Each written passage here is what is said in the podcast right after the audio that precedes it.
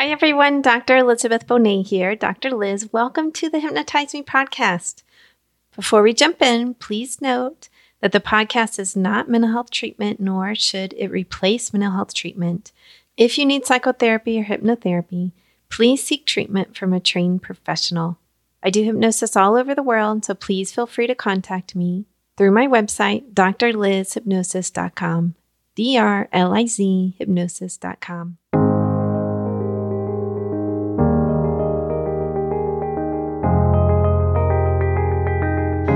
Hi, everyone. Dr. Liz here. Happy New Year. Happy 2022. This is my annual goal setting episode. One, we're going to talk about when the practical doesn't work. So you've set the goals, you've made the steps, and somehow you're not getting it done. The other thing we're going to talk about is using the past to change the future.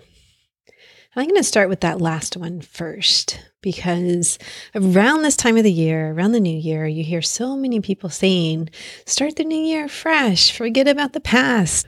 I even heard a very popular coach recently say her podcast has millions of downloads a year. She said, the past doesn't matter. Just start thinking about the future and changing the future. And that doesn't sit well with me. Like, how exactly are you supposed to think about what you want to change if you don't think about the past and what you have done that perhaps didn't work or that you do actually want to change. So the whole thing didn't really make sense to me. So I want to say this kindly without judgment, but typically when you're really not considering the past or not integrating it into your life, then you're looking at a less mature perspective. Now, maybe you want to be immature yourself, like that's your goal that's okay. but for most people, we do want to move towards more mature decisions, more maturity in our life, more mature ways of thinking. And when you integrate the past, present, and the future, then you are reaching a more mature state. If you're trying to exist solely in the present, then you're really wanting to become like a baby like babies, have no concept of time, no concept of future, past, present. They exist solely in the present. Now they quickly learn a concept of if I do this, then I get that, which is future oriented type of thinking, but they don't come out that way. And sometimes when you exist solely in the present, at its extreme versions, this leads to addiction. People who want to forget everything except feeling good in the now. From a disease perspective, it's Alzheimer's, like people who forget the past and they're forgetting the future too. They are beginning to exist solely in the present. Then that's typically disturbing to us. It's sad for a lot of people, like they've lost their memories. Now, from a mindfulness perspective, I know a lot of the goal is to ground yourself in the present, and there is usefulness there for sure. Particularly if you get caught in anxiety, thinking too much about the future, like predicting bad things about the future happening, or making up worst case scenarios that then make you anxious, like that type of thing. So, a lot of the mindfulness literature has you do practices and teaches about staying in the present. But I want to say that most of it that I've read, and I've read quite a bit, has the caveat that you have a consideration of the future, but you don't live there because it hasn't happened yet. Or you have a consideration of the past, but you ground in the present because the past is done. So I know I'm starting off the uh, the 2022 podcast year a little philosophical, but that is what I've been thinking of is the integration of the past, present, and future helps us develop into more integrated beings, helps us get things done in our lives, helps us change our lives and be people who we want to be. Okay, so let's jump into this in terms of an example. Let's say someone has a really um, bad dad who always disappointed them. And they're in the present and they're finding that they're starting to disappoint their own child. Like this feels familiar to them. And a way for them to shift is to remember the past. Like, oh, I remember feeling like that. Like my dad wasn't reliable. He didn't show up. He never kept his word to me. And now I don't want my own child to feel that way. So I'm going to shift my behavior in the present. I'm going to shift it in the future. A concrete example of this is there was a time when I would be just a little late, like a couple minutes or so, for picking up my daughter from school. I would get caught up in work, like writing a note after session or working on a worksheet or something like that. And I'd be like, oh, it's okay. I'm just a couple minutes late. But at some point, it occurred to me like, I want my daughter to feel like I am reliable and trustworthy. Like, mom's going to show up to pick me up from school every single day, and she's always there. So then I did set the reminder on my phone, but this time the label said reliable on it. It didn't say school pickup because that one I would just turn off and be like, okay, I have another couple of minutes. I can squeeze in something else before I leave. But then I'd end up being late. Instead, it said reliable. I want my daughter to feel like I'm reliable. So, when you're trying to achieve a goal from the practical level and it's not working, then you go down to the values level to shift that. This is what I recommend all the time to clients.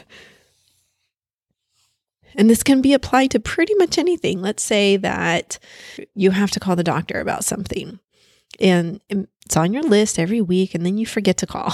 And every week it moves to the the next week's list.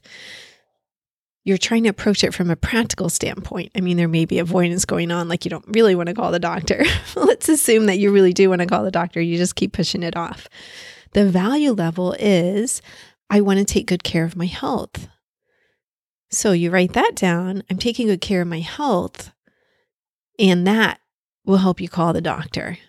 It's like, oh, this is a practical task that needs to get done because of the value underneath it. Back to the dad that wants to develop a better relationship with his own son. It's like, okay, I have committed not just to my wife and my son, to myself that I want to be at family dinner twice a week. Let's say he works a lot and he works late. Reframing that in terms of this is for me. I want to feel like a good dad. I want to feel like the dad who shows up. I want to know that I'm developing a relationship with my son where he knows I keep my word and I'm reliable and I'm trustworthy. I don't want him to feel disappointed, like his dad is never around. Work always came before him. I don't want him to feel those things. So these are the actions I'm going to take. That's from a value based place instead of the practical. The practical actions are I'll block out two days a week on my calendar. That's it. That's for my family dinner. Not scheduling anything. Doesn't matter how big the deal is, nothing. Two days a week. Those days may shift around, but it's like, all right, that is my commitment. No matter what anyone else thinks. And that may be a commitment, like I may even lose a business deal. And then you can move into places of prosperity I may lose a business deal, quote unquote, but there are plenty of deals waiting for me to happen outside of family dinner, right? like, I will always make enough money. And one of the reasons I'm doing that is to support my family, who I want them to believe I am reliable and trustworthy and perhaps a good earner hmm. too, supportive financially, and supportive emotionally by being there for family dinner. You can really work even this example from many different angles. And that goes for many, many other situations. Now, you can find a values list pretty much anywhere on the internet. If you Google it up, like list of values, you can do that and you can clarify your top five values. You can do that in different areas. So perhaps you do it professionally, perhaps you do it for family, like what kind of mom do I want to be? What kind of dad do I want to be? Perhaps you do it for friendships, um, health, that type of thing. But once you get clear on those values, then it becomes much, much easier to set the goals. For me, it's professionally, I do a podcast as a way to give service. It's a way to help people and educate people that's free to them. So, helping people heal and giving service is the top value for my practice, for myself as a professional. And then the practical ways to do that are I like to do that at various levels. So, one level is paid for people who can't afford my services. Another level is free through the podcast. Another level is that I'm part of a collective called openpathcollective.org, and that offers reduced cost psychotherapy, either in person or online. When you join that collective, you make a commitment to keep the cost of psychotherapy anywhere between 30 to 60 US dollars for an individual or between 30 to 80 US dollars for couples and family sessions. So that's just another way that I give service. I like to have three levels, but the value going under there is service. I have a value of creativity and appreciating art. So one way I do that is I draw with my daughter since she's at college. It's FaceTime, but we try to do that pretty much every Sunday. There's some that we skip, but we try to do that together. We're drawing together. Another way I do that is with quilting. So last year, it took me a whole year to make a hand quilted quilt for my daughter who just turned 16, the younger one. And now my older daughter wants one as well that's different. I mean, her own design since she's an artist herself.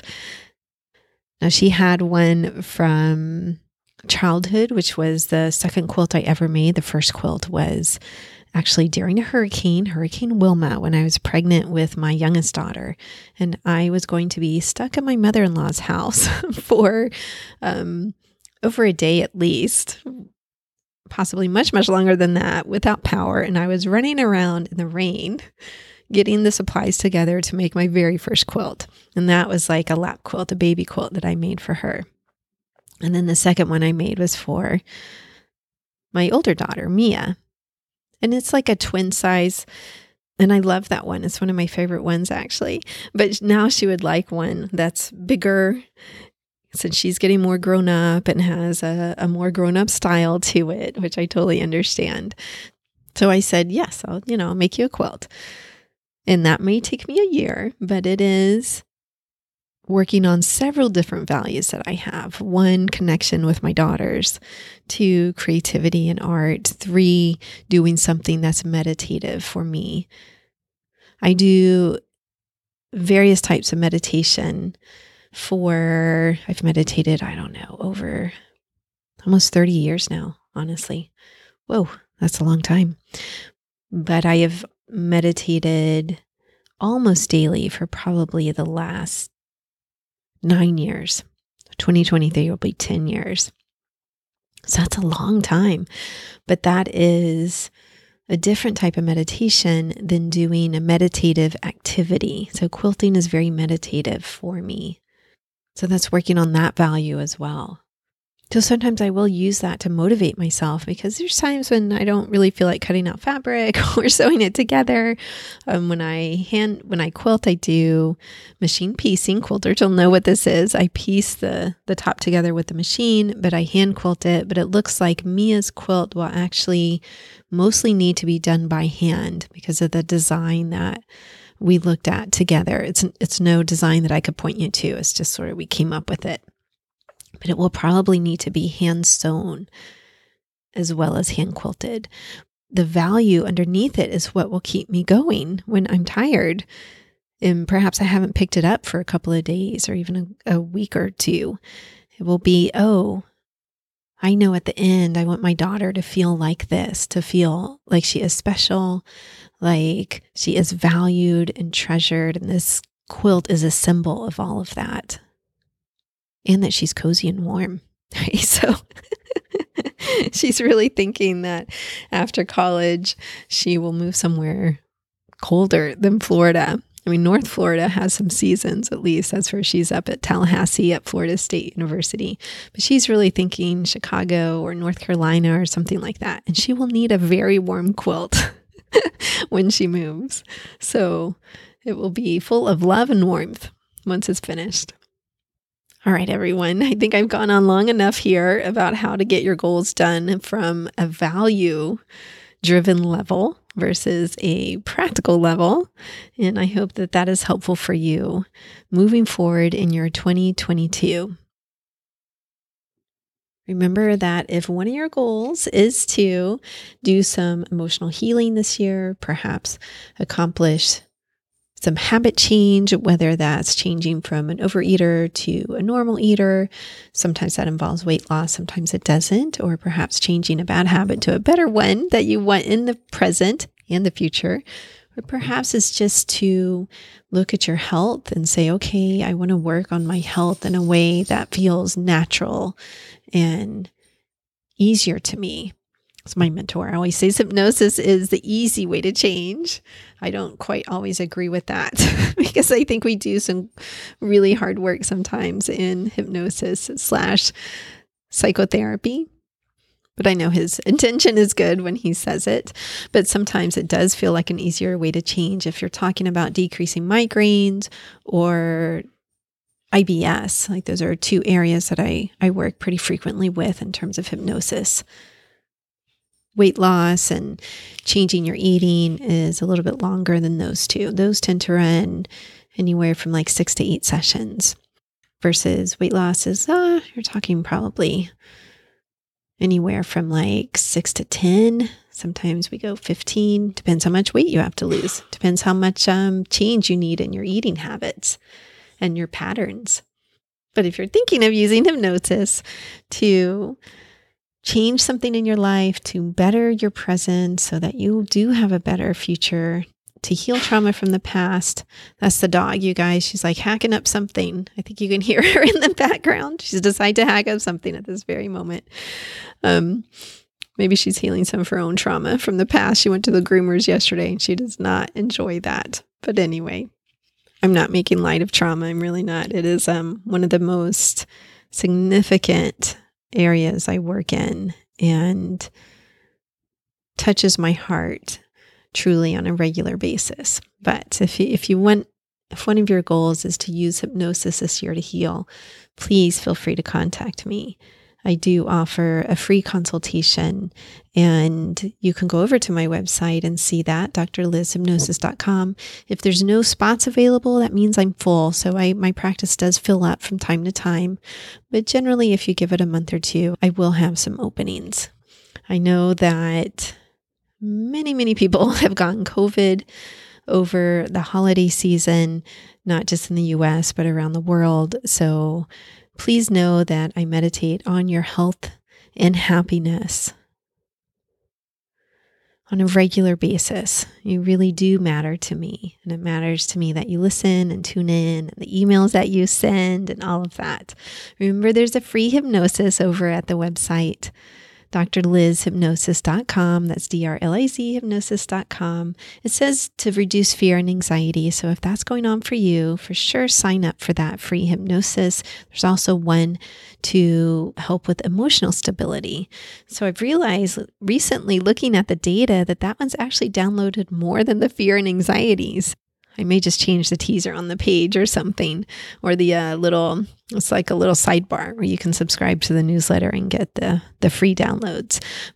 If you would like to do something that helps you feel calmer, that is easy to listen to, that helps you feel more emotionally stable and have less fear and anxiety in your life, then those are two really good ones to check out over at my website.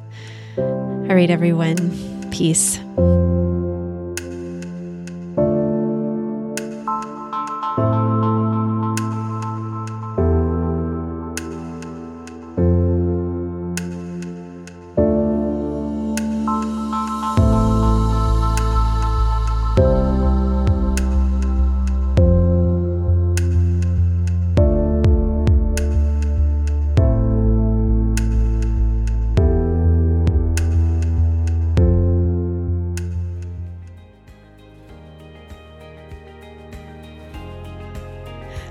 Truly enjoying today's episode.